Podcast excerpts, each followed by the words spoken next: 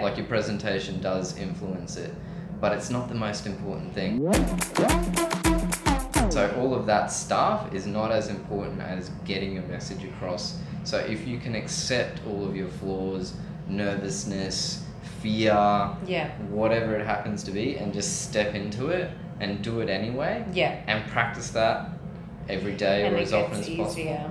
Well, even if it doesn't get easier, you get stronger. And so then you're able to deliver the message that you want to deliver. And, you know, I hate public presentation. I hate standing in front of a group, especially business people, like my peers and everything like Okay. that. Yeah.